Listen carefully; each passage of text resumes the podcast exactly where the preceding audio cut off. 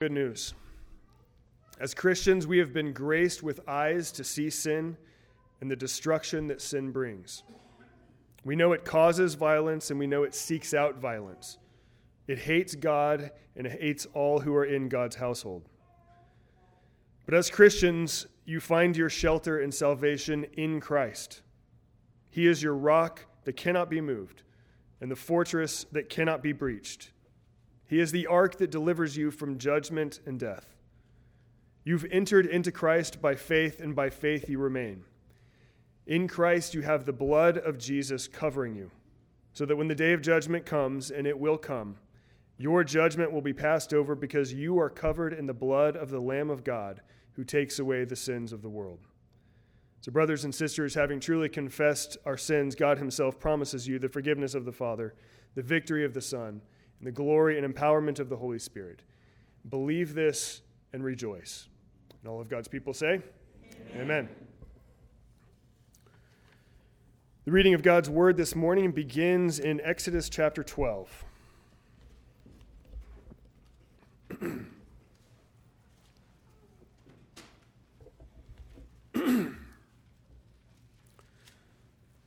and we'll begin in verse 1 and read the entire chapter. Hear the word of the Lord. Now Yahweh said to Moses and Aaron in the land of Egypt, This month shall be the beginning of months for you. It is to be the first month of the year to you. Speak to all the congregation of Israel, saying, On the tenth of this month they are each one to take a lamb for themselves, according to their father's households, a lamb for each household. Now, if the household is too small for a lamb, then he and his neighbor nearest to his house or to take one according to the number of persons in them, according to what each man should eat, you are to divide the, the lamb. Your lamb shall be an unblemished male, a year old. You may take it from the sheep or from the goats, and you shall keep it until the fourteenth day of the same month. Then the whole assembly of the congregation of Israel is to kill it at twilight. Moreover, they shall take some of the blood and put it on the two doorposts and on the lintel of the houses in which they eat it. And they shall eat the flesh that same night roasted with fire, and they shall eat it with unleavened bread and bitter herbs. Do not eat any of it raw or boiled at all with water, but rather roasted with fire, both its head and its legs along with its entrails. And you shall not leave any of it over until morning, but whatever is left of it until morning you shall burn with fire. Now you shall eat it in this manner, with your loins girded, your sandals on your feet, and your staff in your hand. And you shall eat it in haste. It is Yahweh's Passover. For I will go through the land of Egypt on that night, and will strike down all the firstborn in the land of Egypt, both man and beast, and against all the gods of Egypt I will execute judgments. I am Yahweh. And the blood shall be a sign for you on the houses where you live. And when I see the blood which I pass o- I will pass over you, and no plague will befall you to destroy you when I strike the land of Egypt. Now this day will be a memorial to you, and you shall celebrate it as a feast to Yahweh throughout your generations. You are to celebrate it as a permanent ordinance. Seven days you shall eat unleavened bread, but on the first day you shall remove leaven from your houses. For whoever eats anything leavened from the first day until the seventh day, that person shall be cut off from Israel. And on the first day you shall have a holy assembly, and another holy assembly on the seventh day. No work at all shall be done on them, except what must be eaten by every person. That alone may be prepared by you. You shall also observe the feast of unleavened bread. For on this very day I brought your hosts out of the land of Egypt. Therefore you shall observe this day throughout your generations as a permanent ordinance. In the first month, on the fourteenth day of the month at evening, you shall eat unleavened bread until the twenty first day of the month at evening. Seven days there shall be no leaven found in your houses, for whoever eats what is leavened, that person shall be cut off from the congregation of Israel, whether he is an alien or a native of the land. You shall not eat anything leavened. In all your dwellings you shall eat unleavened bread. Then Moses called for all the el- elders of Israel and said to them, Go and take for yourselves lambs according to your families, and slay the Passover lamb. And you shall take a bunch of hyssop and dip it in the blood which is in the basin, and apply some of the blood that is in the basin to the lintel and to the two doorposts.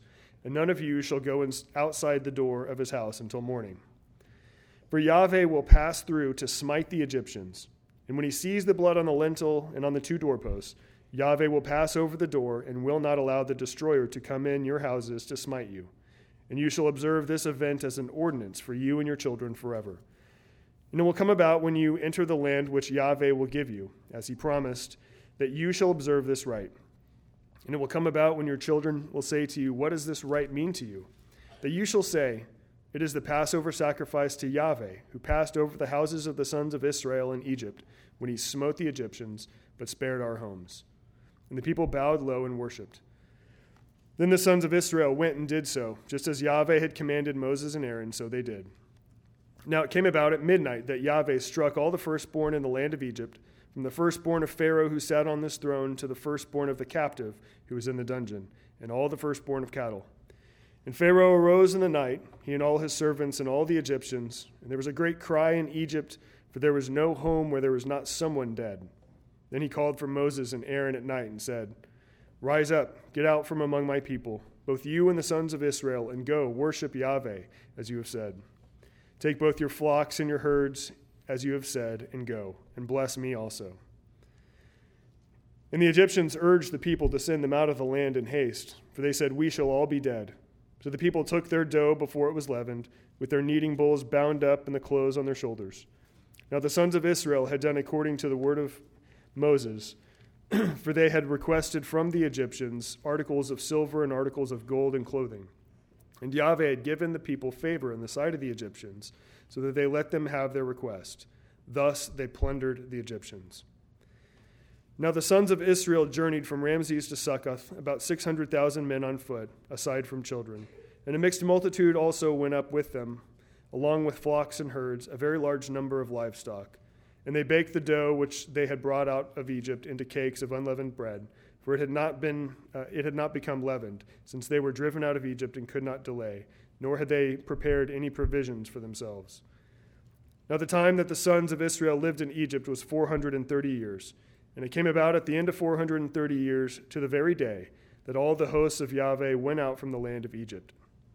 It is at night to be observed for Yahweh for having brought them out from the land of Egypt this night is for Yahweh, to be observed by all the sons of Israel throughout their generations. And Yahweh said to Moses and Aaron, This is the ordinance of the Passover. No foreigner is to eat of it, but every man slave purchased with money, after you have circumcised him, then he may eat of it. A sojourner or hired servant shall not eat of it. It is to be eaten in a single house. You are not to bring forth any of the flesh outside of the house, nor are you to break any bone of it. All the congregation of Israel are to celebrate this. But if a stranger sojourns with you and celebrates the Passover to Yahweh, let all his males be circumcised, and then let him come near to celebrate it, and he shall be like a native of the land. But no uncircumcised person may eat of it. The same law shall apply to the native and to the stranger who sojourns among you. Then all the sons of Israel did so. They did just as Yahweh had commanded Moses and Aaron. And it came about on the same day that Yahweh brought the sons of Israel out by the land of Egypt by their hosts. We'll turn now to the Gospel of Matthew, chapter 2. and begin reading in verse 1.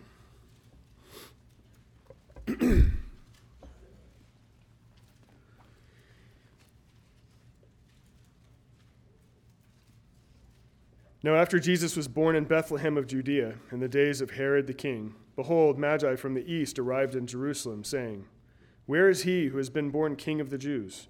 for we saw his star in the east and have come to worship him. And when Herod the king heard it, he was troubled, and all Jerusalem with him. And gathering together all the chief priests and scribes of the people, he began to inquire of them where the Christ was to be born. And they said to him, In Bethlehem of Judea, for so it has been written by the prophet. And you, Bethlehem, land of Judah, are by no means least among the leaders of Judah, for out of you shall come forth a ruler who will shepherd my people Israel. Then Herod secretly called the Magi and ascertained from them the time the star appeared.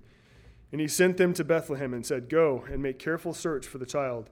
And when you have found him, report to me, that I too may come and worship him. And having heard the king, they went their way, and lo, the star which they had seen in the east, went on before them until it came and stood over where the child was. And when they saw the star, they rejoiced exceedingly with great joy. And they came into the house and saw the child with Mary his mother, and they fell down and worshipped him. And opening their treasures, they presented to him gifts of gold and frankincense and myrrh. And having been warned by God in a dream not to return to Herod, they departed for their own country by another way. Now, when they had departed, behold, an angel of the Lord appeared to Joseph in a dream, saying, Arise and take the child and his mother and flee to Egypt, and remain there until I tell you, for Herod is going to search for the child to destroy him. And he arose and took the child and his mother by night and departed for Egypt, and was there until the death of Herod, that what was spoken by the Lord through the prophet might be fulfilled, saying, Out of Egypt did I call my son. Then, when Herod saw that he had been tricked by the Magi, he became very enraged and sent and slew all the male children who were in Bethlehem and its environs, from two years old and under, according to the time which had been ascertained from the Magi. Then that which was spoken through Jeremiah the prophet was fulfilled, saying, A voice was heard in Ramah, weeping in great mourning, Rachel weeping for her children, and she refused to be comforted because they were no more. But when Herod was um, was dead, behold, an angel of the Lord appeared in a dream to Joseph in Egypt, saying, Arise and take the child and his mother and go into the land of Israel, for those who sought the child's life are dead. And he arose and took the child and his mother and came into the land of Israel. But when he heard that the Arche- uh, Archelaus was reigning over Judea in the place of his father Herod, he was afraid to go there, and being warned by God in a dream, he departed for the regions of Galilee and came and resided in a city called Nazareth, that what was spoken through the prophets might be fulfilled. He shall be called a Nazarene. If you would please turn to the back of your bulletins, we'll read together as a congregation Psalm 53.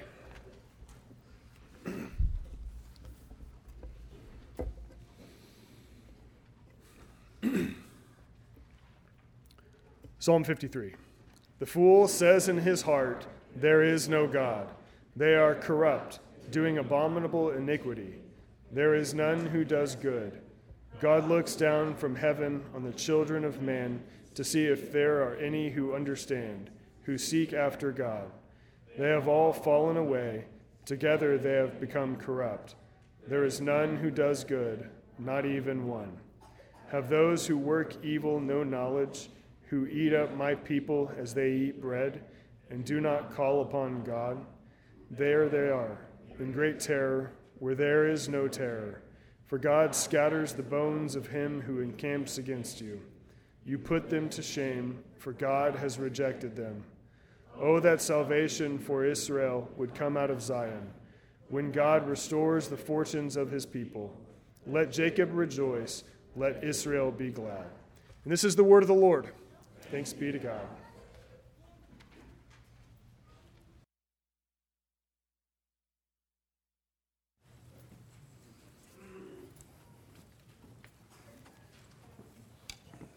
Good morning.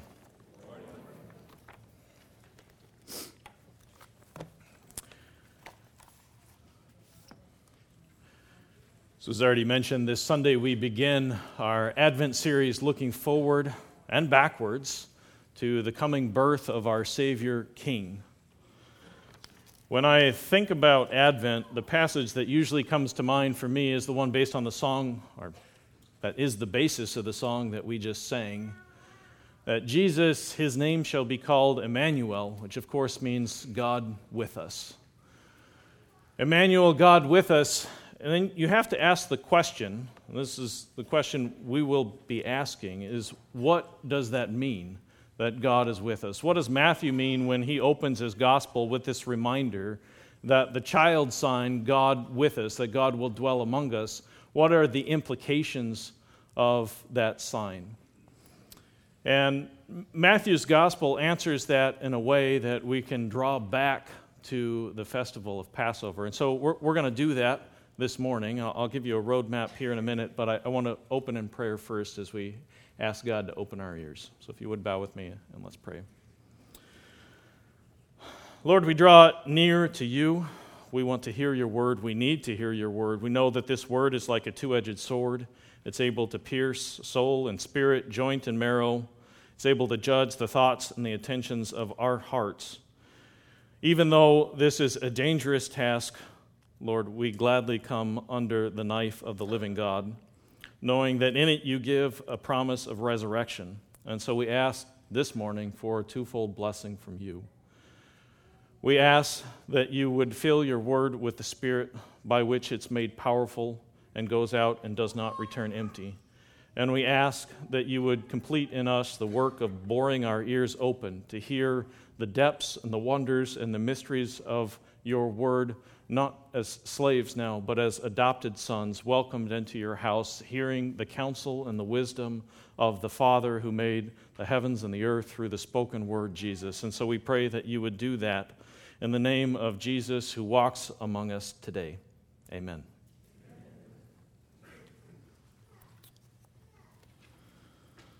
As considering this week, as, I, as I studied um, what it means and why it is that Jesus is presented as a child, we could skip, we could skip right from the virgin birth to Jesus as a man. And yet, there's a presentation that Hyde read for us this morning of Jesus as a child. And I, I want to reread a, a, little bit of that passage because there's an assonance to it that I hadn't heard before. So let me just read these few verses. Then Herod secretly called the Magi. He ascertained from them the time of the star, the time that the star appeared. And he sent them to Bethlehem, and he said, Go make careful search for the child. And when you have found him, report to me, that I too may come and worship him. And having heard the king, they went their way, and lo, the star which they had seen in the east went on before them until it came and stood over where the child was.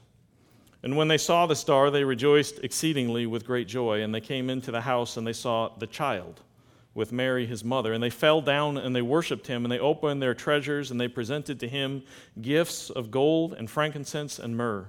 And having been warned by God in a dream not to return to Herod, they departed for their own country by another way. And when they had departed, behold, an angel of the Lord appeared to Joseph in a dream, and he said, Arise, take the child and his mother, and flee to Egypt, and remain there until I tell you, for Herod is going to search for the child to destroy him. And he arose and he took the child and his mother by night, and he departed for Egypt. You skip down to verse 20, you'll find the same assonance. Arise, as uh, God is talking to Joseph, arise, take the child and his mother, and go into the land of Israel, for those who sought the child's life are dead. And he arose and he took the child and his mother and came into the land of Israel. It should strike you as a little bit odd. We just learned that his name is Jesus, that this is God with us. And yet, in this passage after his birth, the way that Matthew presents him is as the child. There's no, there's no name attached. It's the child, the child, the child, the child. Herod refers to the child, God refers to the child. Everybody is speaking then about this child. And I think that there is significance there in answering the question, what does it mean, God with us? And we're going to answer that question first now through looking at a series of Israel's feasts. They look backwards, they look forwards, and they look to the present, present, all considering what it means that God dwells among us, what it means that God is coming, that He has come, that He will come, what it means that we here today, we meet with the living God, we experience an Advent as we, as we arrive in God's presence today. God is dwelling in our midst, and God invites us into his presence so that today, as you sit and you listen, and as we eat and we drink, John tells us in Revelation that Jesus, he walks among us. He physically walks among us. So, God dwelling with us is this big picture that runs throughout the whole Bible, but it begins here in Matthew with a significance that looks backwards. So, if you read Matthew's gospel, the first thing that he gives us is a genealogy. So, God with us arises out of the root of the nation of Israel and the promises to the nation of Israel, celebrated in seven feasts. And it looks forward then to this second passage in chapter 2 about what happens to the child. And I want to answer the question then why, why does Matthew present Jesus as the child, and what does it have to do for us today with the feast of Passover? I've been thinking about children this week. We have house guests. They're right there in the back. They have six children, and so that meant that our house was filled with children this week. And uh, children are not quiet. And when you add two children together, they get increasingly loud. And when you add 11 children together, it's exponentially loud.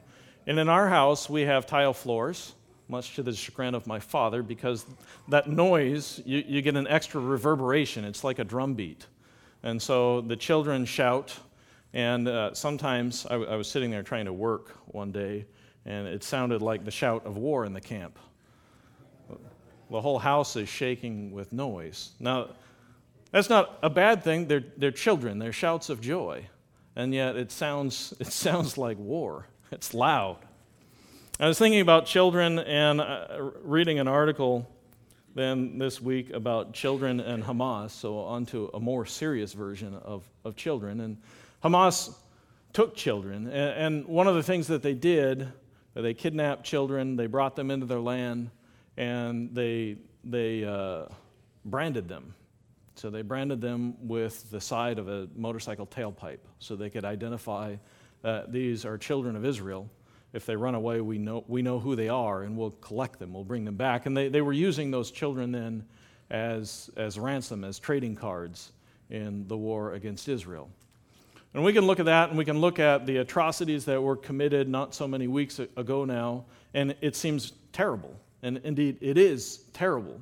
But what you find out very quickly is that at the heart of war are children. Ever since the beginning, ever since Genesis 3, when God declared that a seed was coming, war has revolved around children because war is forward looking. You're fighting for something, you're fighting against something that you don't have right now. And so that war naturally been, becomes focused on children. It's for children, but more than that, it uses children. Children are, are then the fodder that feeds into war.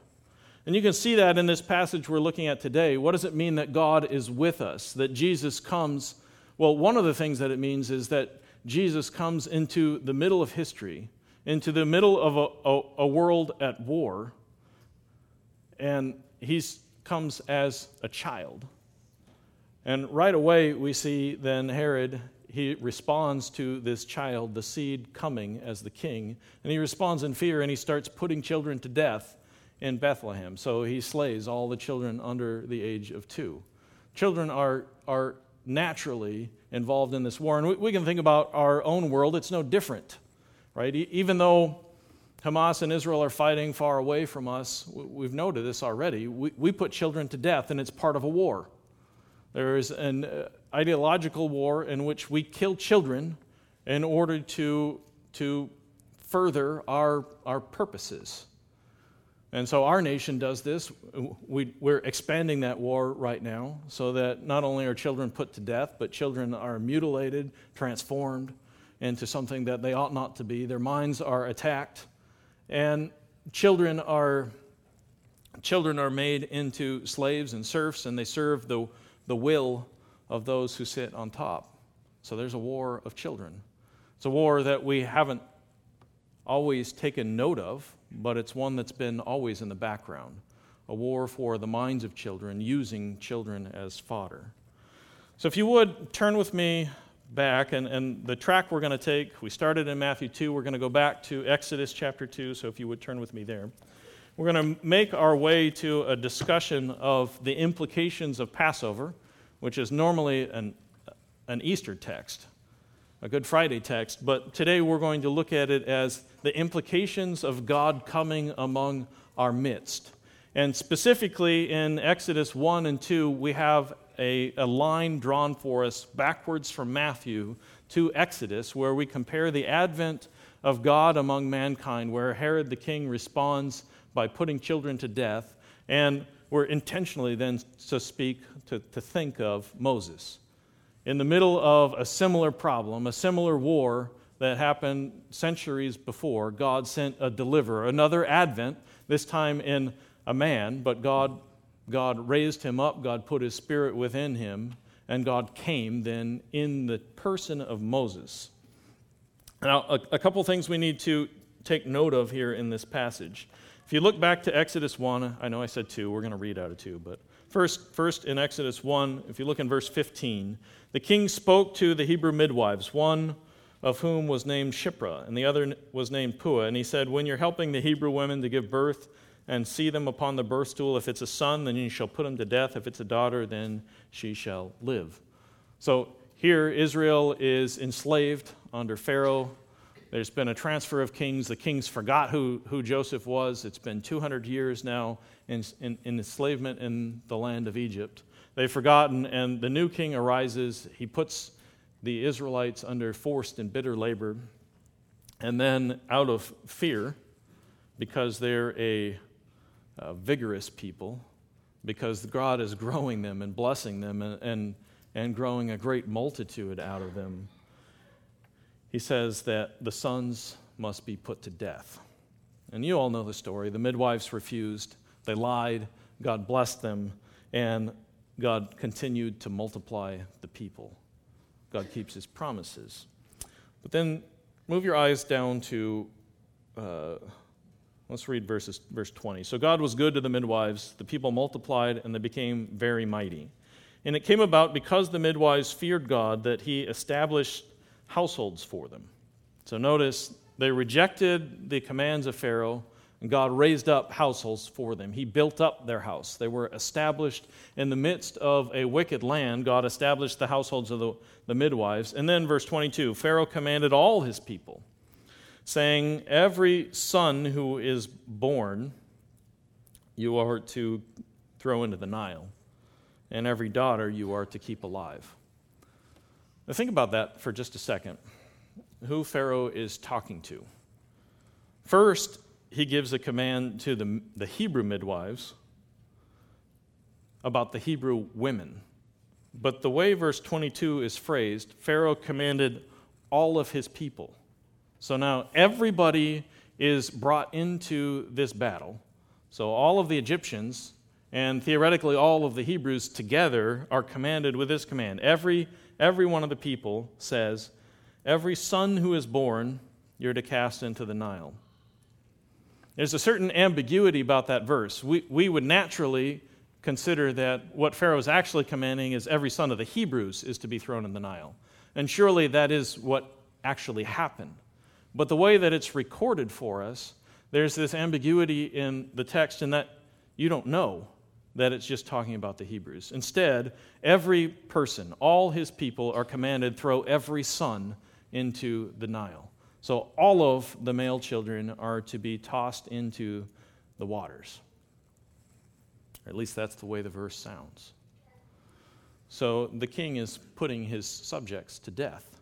He's sacrificing the future generation of males, but he does something else. So the daughters are separated. So every daughter is to be kept alive. Now, what does that mean? Pharaoh's war is not just on the sons. He's putting the sons to death because the sons are a threat. The sons keep up the name of the household. There's a household before God. But when he preserves the life of the daughters, he's preserving them as part of his harem. He's taking them into his own. So this is a war for children. And we're going to find out if you, we'll, we'll come back to ch- chapter 2 here in just a second. But when, when God sends Moses to Pharaoh in chapter 4, verse 22, the request is exactly this. Pharaoh's, God said to Pharaoh, this is what he says, Thus says Yahweh, Israel is my son, my firstborn. So I'm telling you, let my son go, that he may serve me. But you have refused to let him go, and behold, I will kill your son, your firstborn. So there's this battle that occurs over children. Pharaoh wants the males put to death, the females brought into his house, and it's, it's a battle over who is the father. God says, Israel is my firstborn. Pharaoh says, No, Israel belongs to me. They're slaves in my house. They're effectively my children. And if I want to put them to death, I'll put them to death. It should, without any, eh, any significant meditation, remind you of the passage we just read in Matthew chapter 2. The child is born, and Herod's response. As soon as his, his first tactic fails, he sends the Magi, he says, You go find out where he's at, and then you report back to me so he can kill the specific child. When that tactic fails, just as Pharaoh's first tactic failed to kill the Hebrew children, he says, All right, kill them all. We'll just kill them all. Now, in the midst of that, we read about the coming of God, how he's going to send a deliverer. So look with me then in Exodus chapter 2. Now, a man from the house of Levi went and married a daughter of Levi. And the woman conceived, and she bore a son. And when she saw that he was beautiful, she hid him for three months. So immediately in the story, we're supposed to think, all right, what's going to happen? He's going to be thrown into the Nile. And, and by the way, the Nile, there's, there's two gods of the Nile, Hapi and Sobek. Sobek is a crocodile, crocodile god that lives in the Nile. So when you throw the sons in, you, you're, you're feeding the gods, the gods of Egypt. The crocodile god has, has lunch. And we're wondering then what, what's going to happen. Verse 3 But when she could hide him no longer, she got him a wicker basket, and she covered it with tar and pitch, and she put the child in it, and she set it among the reeds by the bank of the Nile. And his sister stood at a distance to discover what would happen to him.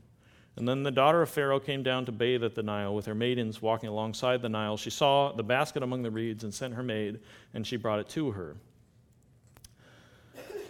And then listen to how Moses writes this. Your translation may not show it, but this is what it says. When she opened, she saw the child, and behold, the child was crying. And she had pity on him and said, This is one of the Hebrew children. Then his sister said to Pharaoh's daughter, Shall I go and call a nurse for you from the Hebrew women that she may nurse the child for you? And Pharaoh's daughter said to her, Go ahead. So the girl went and called the child's mother. Then Pharaoh's daughter said to her, Take this child, the child, away Nurse him for me, and I shall give you your wages. So the woman took the child and nursed him, and the child grew, and she brought him to Pharaoh's daughter, and he became her son. And she named him Moses. And she said, Because I drew him out of many waters. So God brought a deliverer called the child. And God raised up the child out of the water, out of the murderous intent of Pharaoh. So, this is then directly parallel to what we read in the Advent. Jesus is born, Emmanuel, God with us. Well, what does it mean that God is with us? Of course, it means that God has come to dwell in human flesh, but not just any human flesh. He enters into the war that's going on around. He places his son on earth in front of a murderous king in his land. And we're reminded of that in the book of Matthew that Jesus is born from a lineage of Israel. So he's born into this place of the sons of Judah who now reside under King Herod. And in Matthew chapter 2, his people reject him. So King Herod at the lead, with all of the people behind him. We won't go back there, but there, there, there, there's, a, there's a verbal clue that Herod's not on his own. It's with all of the nation that wants to hunt down and put to death Jesus and the sons of God. So we have then this parallel God sends Moses, God sends Jesus. Well, what does it mean now that God has come? There's a sequence of events then that we should expect out of the book of Matthew that, of course, occur. And they, they call us then to the feast of Passover. So you continue on the story of Moses. I'm not going to read it for you, I'll, I'll just summarize it. Moses grows up, and you remember he, he comes as a judge. He grows up in the house of Pharaoh, and that's, that's on purpose. Uh, we're supposed to recognize that Moses appears to be the adopted son of Pharaoh. There's a parallelism that occurs not just between Moses and Jesus, but between Moses and all of the sons of Israel. Moses grows up in the palace, but all of the sons of Israel are growing up in the shadow of their father Pharaoh their adopted father, Pharaoh. And in Exodus, we don't read about their complicity in this act, but we do later on in the prophets, they, they tell us that not only had Pharaoh forgotten uh, who God was, who the sons of Israel were, but the sons of Israel had forgotten who they were. They had begun to worship the Egyptian gods, and probably we could argue that Pharaoh forgot because they forgot that the, the sin resided with the people of God, and so they're complicit. They actually have become part of Pharaoh's household where they recognize Pharaoh as father, they worship the gods of Pharaoh, they bow down before the, the, the Sobek crocodile god and recognize him as, as their father. So Moses is raised up in this house just as the sons of Israel are. And remember, in our other context in Matthew chapter 2, we have a nation full of Israel, and they're living under King Herod, who's a new Pharaoh, a new murderous king who wants to make the image, the, the, the, nation in its own image, and they are. They're falling prey to that. They're becoming like Edomites, who Herod was. He was, he was a son of Edom, an Edomite. So they're becoming just like the Egyptians were, just like Herod is. And so now we have this conflict in which there's a battle. And in becoming like Egypt, in becoming like Herod, they're willing to sacrifice their children to the gods of the nations. Moses enters into this and he becomes a judge and a deliverer. So he strikes down, uh, he strikes down one of Pharaoh's, Pharaoh's men and then covers him in the sand. We, we, I'm, not going to go through what that means exactly. It's a good thing, not a bad thing. And then he runs away. So he escapes to the land of Midian. And what you see in the ensuing chapters is that he's, he's married there. He has a son, Gershom, which means wanderer, and then he comes back into the land. He crosses over the river, and in chapter 2, we have a strange story about how Gershom must be circumcised. The blood falls down on his legs, and then he's allowed back into the land of Egypt. My point in all of this is a simple one. When God raised up Moses, he did so as the child in the midst of children being put to death. And God raised up Moses as this deliverer, God who will be with the people in the midst of the people, in the midst of their bitter agony, which is their own fault. And what God does in this is he has Moses go through everything that the nation of Israel will undergo first. He's, he's the prince that goes on ahead, he exits the land first.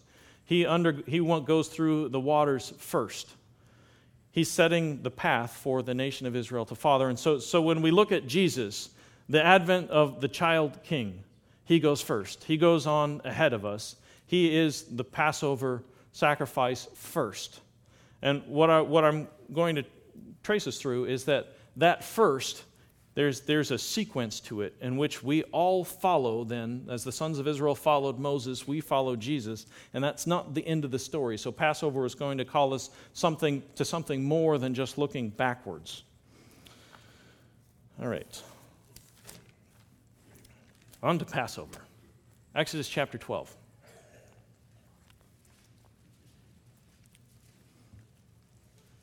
I want to spend a few minutes here describing the feast and then we'll, uh, we'll tie this together. And I, I, have some, some things I want us to think about uh, for Advent. So, Exodus chapter 12 and verse 1. Now, Yahweh said to Moses and Aaron in the land of Egypt, This month shall be the beginning of months for you. It is to be the first month of the year to you.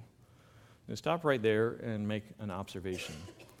Just recalling the whole story, God has brought Moses in. He's he's sent him to Pharaoh. He's, t- he's told him to tell Pharaoh that just as Moses is God's son, just as Gershom is Moses' firstborn son, so now the nation of Israel is God's firstborn, and he demands them back. He demands their presence in the wilderness to worship him. He demands them to go three days out, three days' journey into the wilderness to worship him. And of course, Pharaoh refused. Ten times, or nine times, he's, he's refused. And now God is putting in action his threat to Pharaoh You're killing my son, I will kill your son. A life for a life. Only God, too, like Pharaoh, is not just going to put to death Pharaoh's son, he's going to put to death all firstborn sons. Remember, Pharaoh said, All the people throw all the sons in the river. God, too, is interested in the death of all the firstborn sons. And Passover, the instructions here then are about the redemption of those who will place their trust in God, for, so those sons who will obey him in this command. And he says that this feast, a feast now which we're reading about it, it's an action, but it's looking backwards on what God did in the nation of Israel. This feast is going to mark the beginning of time for you. This month shall be the first of all months. It's to be the first of the month of the year. And so, what we find out in our, our, first observation about Passover, when God brings the people out, when He marks them with the blood of the Lamb that we'll read about here in just a second, that God says that this feast, this time, what God is doing is the beginning. God's making a new world, a new calendar. We've been studying that in, in Colossians, so it should be familiar to you. God creates a new world, He makes a new calendar in Colossians, but here He does it in Passover. Passover is the start of a new calendar. This is a new year, a new month. And so everything that follows thereafter is the beginning. But think about the implications of that for a second. If you, if you actually take it at face value, God is making a new timetable. This is the first of the month for you. Now, everybody in that timetable is new. When God made Adam and Eve in the garden, they, they might have old, had old bodies, but they were children. So, Passover marks the beginning in which everybody is now a child because it's the beginning of time. It's the first of the year, the first of the month. And what we're going to find out as we, as we look through the feast is that it calls us forward, but this is the foundation of what God is doing. This is the beginning of time for you. And so your children here. But what we read about in Passover is not the end. And that's sometimes the mistake that we, we, we make when we think about the coming of God, that the redemption idea that we find in Passover is all that God is doing, but it's not. This Passover feast is going to call us from the beginning of time into a maturity of time. And so there's seven, there's seven feasts. If you paid attention to the email, you'll have them in your mind. If you didn't, I'll get to them here in a little bit. But those seven feasts all feed out of Passover. There's a growth from childhood to maturity, and this is the foundation. So, verse 3 Speak to all the congregation of Israel. Just a freebie here the congregation, this is the first time they're called the congregation of Israel. So, this is the first time they're an assembly together. They've been transformed, are being transformed from a household into an assembly before God. Speak to all the congregation of Israel and say to them, On the 10th of the month, they're each to take a lamb or a kid, so that's a, a goat, for themselves according to their father's households, a lamb for each household. Now, if the household is too small for a lamb, then he and his neighbor nearest to his house are to take one according to the number of persons in them, according to what each man should eat. You are to divide the lamb. So, what God is telling them to do, um, just I, we kind of gloss over this. On the 10th of the month, this is what they're supposed to do. They're supposed to pick out a lamb or a kid. So remember, Passover is not going to happen until the 14th. So this happens before ten, the, the 10th of the month, so four days, five days before, depending on how you're counting. Um, they're to pick, pick out this lamb for themselves. But then the next question is who's doing it? Who's doing the picking? So take a lamb for yourselves. And he's speaking to all the congregation of Israel, but he speaks then specifically that how they're to do it is according to the house of their father a lamb for each house. Now, what is a house? What is a house under God's definition? We can think of an extended household, but in Genesis 2, when a man leaves, when a man is married, he leaves father and mother, and there's a new house. So these houses, according to each house, these are houses of what we would think of as the immediate family. Now, there can be servants in the house, there's animals that are part of the house, but then it's this immediate family area that is the house. So, according to your father's house, well, the implication there is not that you have a 60 year old man picking out the lamb in his 80 year old great great grandfather's house, but that the son is taking the lamb, the child son is taking the lamb in his father's house. Verse 5 that, that sacrifice, the lamb, the kid, the goat, shall be unblemished, a male, a year old, and you can take it from the sheep or the goats. So you have three specifications, four if you include the, the choice of a sheep or a goat. And those specifications are it needs to be unblemished, spotless. That's, we're familiar with that from the sacrificial system the, the lamb, the kid, the goat has to have no imperfections because this is a sacrifice to God. And then it has to be a male, and the importance there is it's a representation of the son of the household. So it's, it's the son that's in danger. It's the sons that, that Pharaoh is putting to death, and it's the sons that God is going to put to death, the firstborn sons specifically. But all of the house is included in this. So it, it doesn't, it represents the firstborn son that lamb or that kid, but all of the house falls under the blood then of this representative firstborn son. And we know then that it represents a child. It's unblemished, male, a year old. So you weren't allowed to take a sacrifice for the first seven days while, while, they, while they're an infant, before they're weaned. But then they can be separated. And so from day eight until the, the first year, then you have the lamb or the kid. And they represent then this child. And you keep it then until the 14th day of the same month. And then simultaneously, this whole congregation, the whole assembly of Israel, rises up to kill at twilight. So, right at the end of the day, as the sun is setting, the, uh, the end of the 14th, they take and they, they kill these lambs. Now, the, the way that this has been interpreted over time, and there, there's reasonable textual clues for this, is that what it means to take the lamb or the kid is you take it into your house. It becomes one of your household members. And so, for, from the 10th to the 14th, that, that lamb or that, that kid lives with you, climbs into bed with you. Maybe that's a little too far, but lives in your house. If your kids do that, that's your business. I don't advise it, but some do.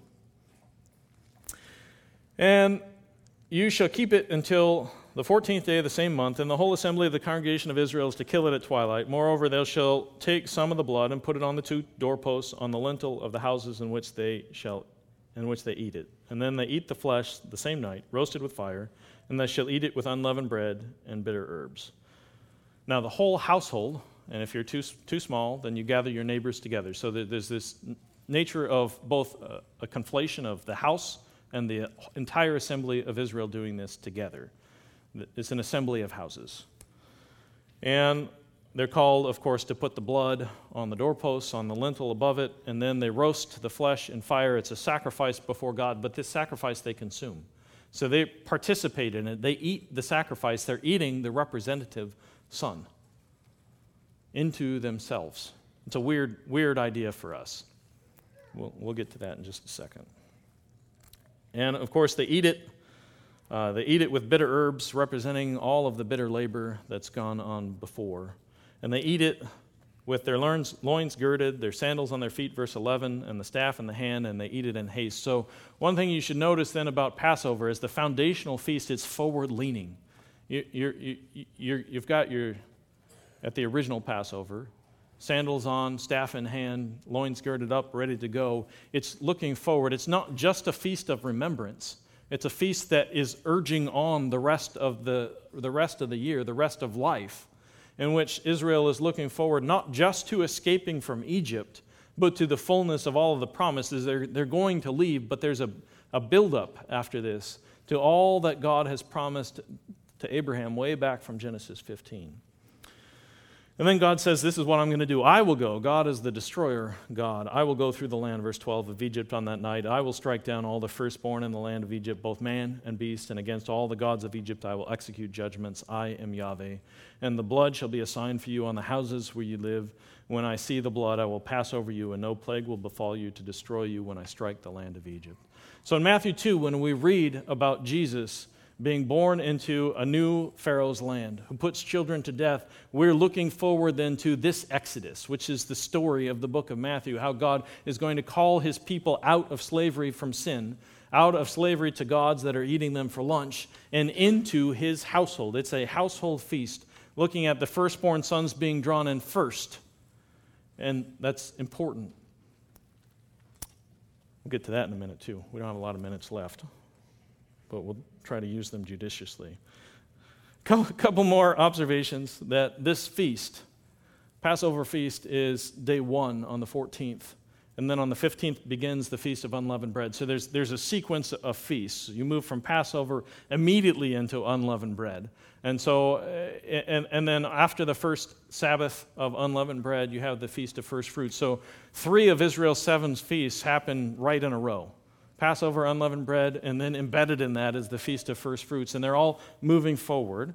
And for those of you who are paying attention, three of the last feasts are in the seventh month, and they, they mimic these first three feasts. There's a, a, a trumpet blast on, on the first day of the seventh month. There's a um, Day of Atonement on the 10th day of the month that starts to model, remodel this Passover.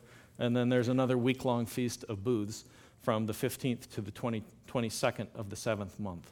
So, if you have ears to hear, what you're hearing is God is making a new world through this festival cycle. And it's both a cycle of seven, like He created the world, and it's a cycle of three, because three times, three groupings, God is calling His firstborn sons, His children, into His household to meet with Him. This is what Advent means. Now, I'm, I'm going to skip over verses 14 to 22, and we'll just make a comment about the unleavened bread here in a minute. But I want to read uh, in verse 23. For Yahweh will pass through to smite the Egyptians. When he sees the blood on the lintel, on the two doorposts, Yahweh will pass over the door and will not allow the destroyer to come into your houses to smite you. And you shall observe this event as an ordinance for you and for your children forever. And it will come about when you enter the land which Yahweh will give you as he has promised, that you shall observe this rite. And it will come about when your children will say to you, What does this rite mean? That you shall say, It is a Passover sacrifice to Yahweh, who passed over the houses of the sons of Israel when he, in Egypt when he smote the Egyptians, but he spared our homes. And the people bowed low and worshipped. And then the sons of Israel went and did so, just as Yahweh commanded Moses and Aaron, and they did it. Notice there that embedded in this feast, as it looks forward, you're leaning forward with expectation. The feast then is intentionally looking to children. So remember, we've got this battle, battle of children that's going on. Pharaoh's trying to put the kids to death, take the daughters into his harem, and God, God is refusing. He's raised up a deliverer to deliver his son, to deliver his household, and everybody's going to come with them. But then, even as we look retrospectively at the Feast of Passover, God wants the children watching what happens. And so they're intended to watch and to ask and say, What does this service mean? What is this service which you're serving before God where you're eating this roasted lamb, where you're eating the bitter herbs? What does it mean? And then there's a reply it's Passover. It's a Passover, near bringing in which we come to God, and there's an identification then of the lamb, the goat, with the firstborn son, and there's a reminder about how God spared Israel, how God redeemed Israel, the firstborn sons of Israel, and then everybody thereafter while he smote the Egyptians. And so this feast, it's a feast of children. It's a feast for children, and, and in a way that we don't usually think about, it's a feast on children. It's looking forward then to the fullness of, of what's coming. This uh, picture of children asking what happens, what, what you're supposed to tell your children, it only appears three more times in Scripture, or two more times in Scripture. One is in Deuteronomy, and it's referencing backwards to the same event. The other one is in Joshua. And I, I want to make one more observation then out of that passage. So in Joshua, you don't have to turn there, on the 10th of the month, everybody remember what the 10th of the month is? The day you pick out the lamb. On the 10th of the month, the nation of Israel that's been wandering for 40 years crosses over the river. They cross over the River Jordan going into the land. And they place stones in the middle of the river. And those 12 stones represent the children of Israel. God is bringing his children into his land. And the children are going to ask, What are these stones? And then you'll tell the children Israel crossed this Jordan on dry ground. There's a conflation of events here in which God is bringing the people in. It's a new Passover. But if you're paying attention, 10th of the month, you pick out the lamb. 10th of the month, Israel crosses into the land. And then on the 14th of the month, sitting under the wall of Jericho, the nation of Israel, the sons of God, are circumcised. They're helpless underneath the wall of their enemies, and God protects them. Who is the lamb going into the land of Canaan? Who is the kid goat? It's the whole nation of Israel now. There's a movement from Moses, who goes out and comes back in. He leads the people through the water to the nation of Israel that God has redeemed. He's lifted up and now, as they enter into the land of Joshua, they cross on the river, and God is placing them in his house where he's going to dwell, the whole land of Canaan. And they are now called to be a Passover sacrifice for the land. If you look at this sequence of events in Advent, when Jesus is born, he calls us to all of this. Jesus is born the child amidst the war on children, and God raises him up. He raises him, and, and, and it, it's backwards. Now, Egypt is Israel, Israel is Egypt, so that when, when God says, Out of Egypt I call my son, he's, he's actually calling him out of Israel, who's become a land of, of murderous pharaohs, and calling him into the safety of Egypt. Well, he's going to go back. And Jesus goes back at the end of Matthew chapter 2, and we have this forward looking picture to the, the Passover that occurs at the end of Matthew, where Jesus enters into Jerusalem on the 10th of the month, selected out as a Passover lamb, a sacrifice, pulling in the firstborn of the sons of God, redeeming them, passing over them, so that Israel, who had become like Egypt, God calls his children out again. But remember, that the sequence doesn't stop there. When God calls firstborn children, when He redeems them with the blood of the Lamb, He redeems them unto being a sacrifice. Okay, so now in our brief time left, hopefully, hopefully I didn't lose you too much. I want to think about then what that means. So we consider Passover, God coming with us in our midst, dwelling in our midst as the firstborn son, as the lamb of Passover, what does it mean as we look forward to all these other feasts we're going to talk about here in the next few weeks? The first thing we noticed was that Passover, Passover means that God has created a, a new world, it's a new timeline. And so, the advent of this Passover God, he reminds us that we're marked now as Passover children. The blood displayed on us. Through the person of Christ, we've been welcomed in. We find the beginning of our days in the coming of Christ. We're made new. In the third week, we're removed from the house of Pharaoh. Related to that, the advent, the coming of this Passover God reminds us that we have been marked, redeemed by the blood of the Lamb, and it's not based on what we've done. So at Passover, there's no merit. The sons of Israel were complicit in assigning themselves to the house of Pharaoh and worshiping the national gods of Egypt. But in Passover, when God comes as the destroying God, but one who is merciful. He provides a sacrifice whereby we are set free. But that is not the end of the story. And we need to remember that as we think about the coming of the Savior, that God has marked us with the blood. He's called us his children. He's set us free, but that's the beginning of time, not the end of time. So that's where our life picks up. And the rest of the feast, they call us then to more. Notice then, and I'd encourage you to read Leviticus 23 over the next tw- few weeks as we study these, these feasts. But you'll notice that the other feasts, after unleavened bread, you're called to bring in the fruit of the harvest. So each festival cycle is associated with the harvest. There's barley, then there's grain, and then there's the harvest of fruit, the wine. So you go from good to better to best in, in sequence. But even right away, after God sets the children free, just a few days later, he raises them up and they come to present before him now fruits. Where do the fruits come from? Well, the first fruits, when they enter the land in Joshua, they eat of stuff they didn't raise. They live in houses that they didn't make.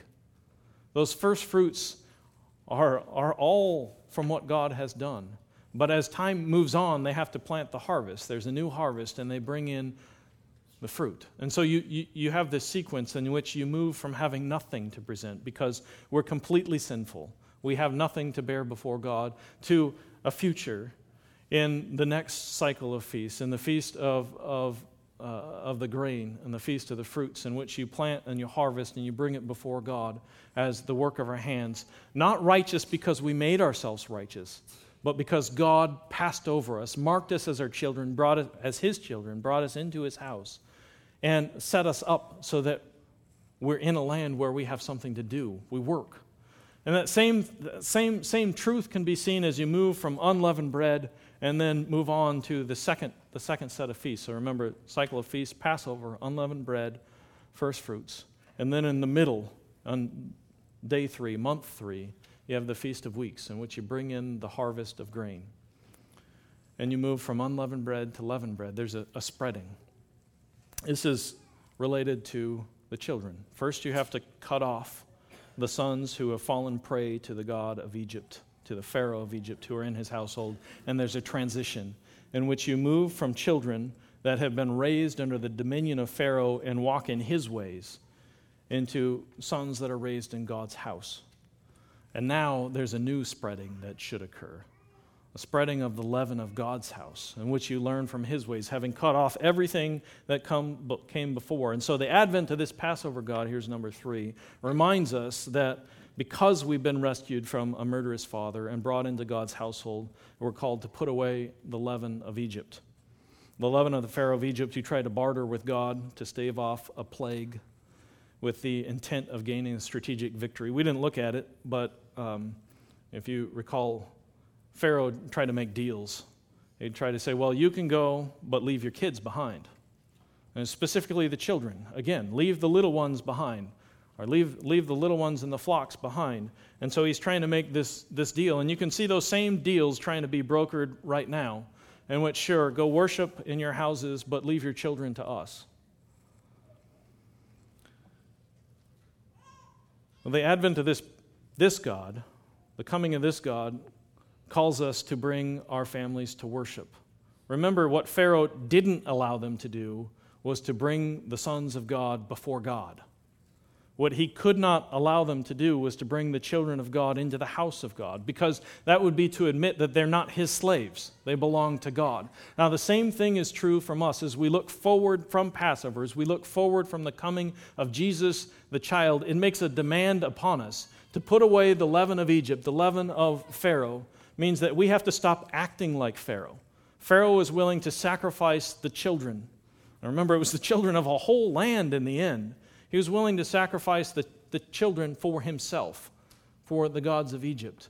He pulled them back. And so we can fall into that same trap if we have learned from the world, from the murderous Herod, who's willing to put children to death. And we see it overtly, of course, in the world around us. But we have to make sure that we put away the entire culture that views children, the children of God, as nothing, nothing less than ours, belonging to us, so that we can dispose of them as we see fit. Instead, they belong to God. They are God's children. And if we don't deal with them as such, if we don't give them first to Him, then God will treat us as Pharaoh and Herod. And so we're called, we're called to present ourselves Fathers, we're called to present our families then together with everything that we have, all the work of our hands is living sacrifices before Him. Not being conformed to this world, to the leaven of Pharaoh, to, to that kind of thought process, which views children as our commodity, but instead to see them and ourselves as now sons of God, brought into the house of living God to serve Him. What is this service that you're doing right here? That's what the children tried to ask in Passover. Well, this service means you've been set free unto being sons of God.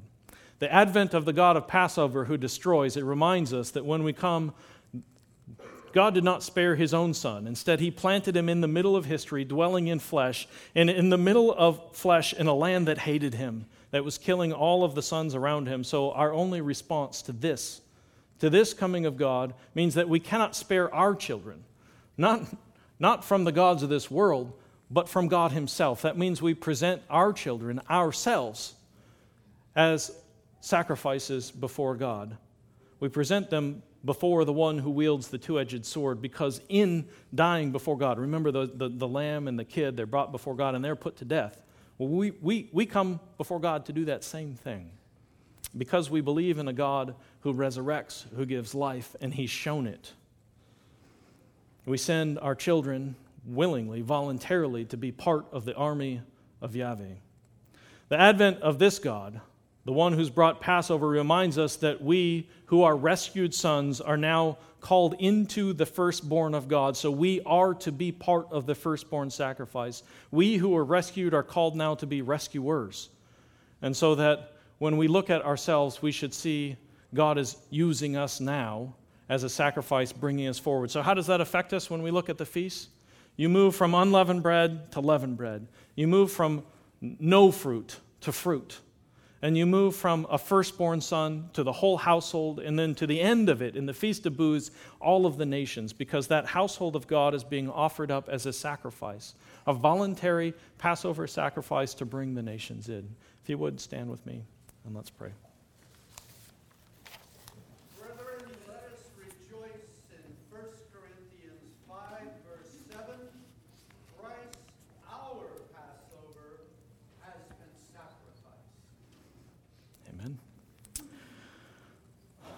Father God, Yahweh, we, we've heard from you, and you call us to respond and worship, and so here we are. In obedience, we come to present ourselves before you, an assembly, a congregation, now a household of your making. Bind the truth of your word to us today. Let it not depart from us. Let it be in our heart, coming out of our feet, on our hands, and on our lips. Fill us to overflowing with the knowledge of your will, the will that moves us forward from children into fathers that present children, that looks forward from the beginning of time into all that you are doing. Cause us to grow in this knowledge, to walk worthy in a manner so that we might walk worthy in a manner worthy of you. Lord, we pray that we would grow in fruit that we would increase in the knowledge of God, strengthened by your power, attaining to a sure and steady patience as we look forward with a confident expectation to yet another advent, the coming of your work among us, the fulfillment in the person of Jesus and his body. We pray these things in the name of that Savior. Amen.